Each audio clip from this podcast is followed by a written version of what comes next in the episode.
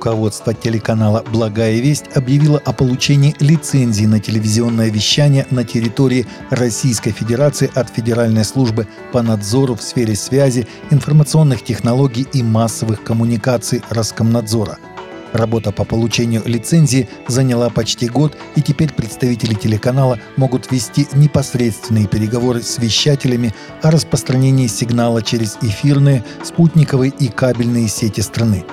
Получение лицензии телеканалом «Благая весть» — это большой шаг вперед в развитии духовно-просветительского вещания в нашей стране, считает главный продюсер телеканала «Благая весть» Антон Кругликов – Полученная лицензия дает телеканалу право распространять телевизионный сигнал по всей территории России с использованием любых вещательных технологий – наземных, эфирных, спутниковых, кабельных. Швеции полиция получила три заявки на проведение акций сожжения религиозных книг. Их планируется провести в двух городах страны, сообщает телеканал СВТ. Одну из заявок подала 50-летняя женщина, которая хочет как можно скорее уничтожить Коран у мечети в Стокгольме. По ее мнению, протесты против Швеции, вызванные в мире сожжением священной книги мусульман, несправедливы. Еще одну заявку в полицию подал 30-летний мужчина, желающий уничтожить Тору и Библию у посольства Израиля 15 июля. А третий гражданин планирует сжечь религиозные тексты 12 июля в городе Хельсинборге – все представленные в полицию заявки пока находятся на стадии рассмотрения. Полиция Пакистана предъявила обвинение христианину в богохульстве в пятницу 30 июня после того, как он опубликовал в соцсети библейские стихи, которые привели мусульман в ярость. В результате этой публикации десятки христианских семей в деревне недалеко от города Сарготха были вынуждены покинуть свои дома – Напряженность разгорелась в деревне Шумали, Чак-49, провинция Пенджаб, после того, как 45-летний Харун Шахзад опубликовал на своей странице отрывок из 1 Коринфянам 10, 18, 21, где содержится сообщение о пище, приносимой в жертву идолам.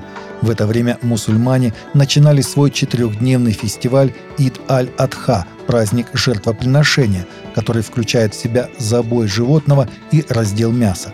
Жители деревни сделали скриншот публикации и разослали его в местные группы социальных сетей, где обвинили Шахзада в неуважении к авраамической традиции жертвоприношения животных и в уподоблении мусульман язычникам.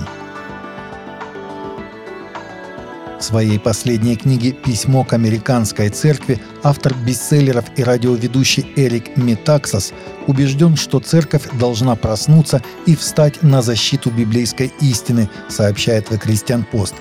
В книге автор опирается как на историю, так и на писание, чтобы подчеркнуть необходимость для церкви выступать против общественного зла – Сегодня многие пасторы и христианские лидеры молчат перед лицом зла, сказал автор бестселлеров и радиоведущий. Не все они сознательно работают на дьявола, но тем не менее они эффективно работают на дьявола, потому что не осознают, что то, что они делают, не является тем, к чему Бог призывает свою церковь.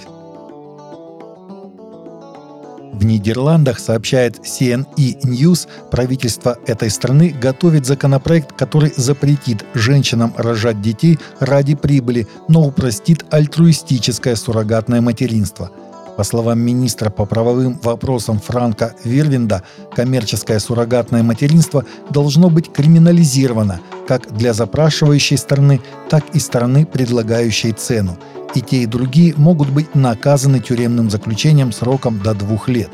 Из-за отсутствия регулирования суррогатные матери в Нидерландах могут получать деньги или другую форму оплаты, но правительство хочет остановить эту практику как торговлю детьми. Таковы наши новости. На сегодня новости взяты из открытых источников. Всегда молитесь о полученной информации и молитесь о страждущих.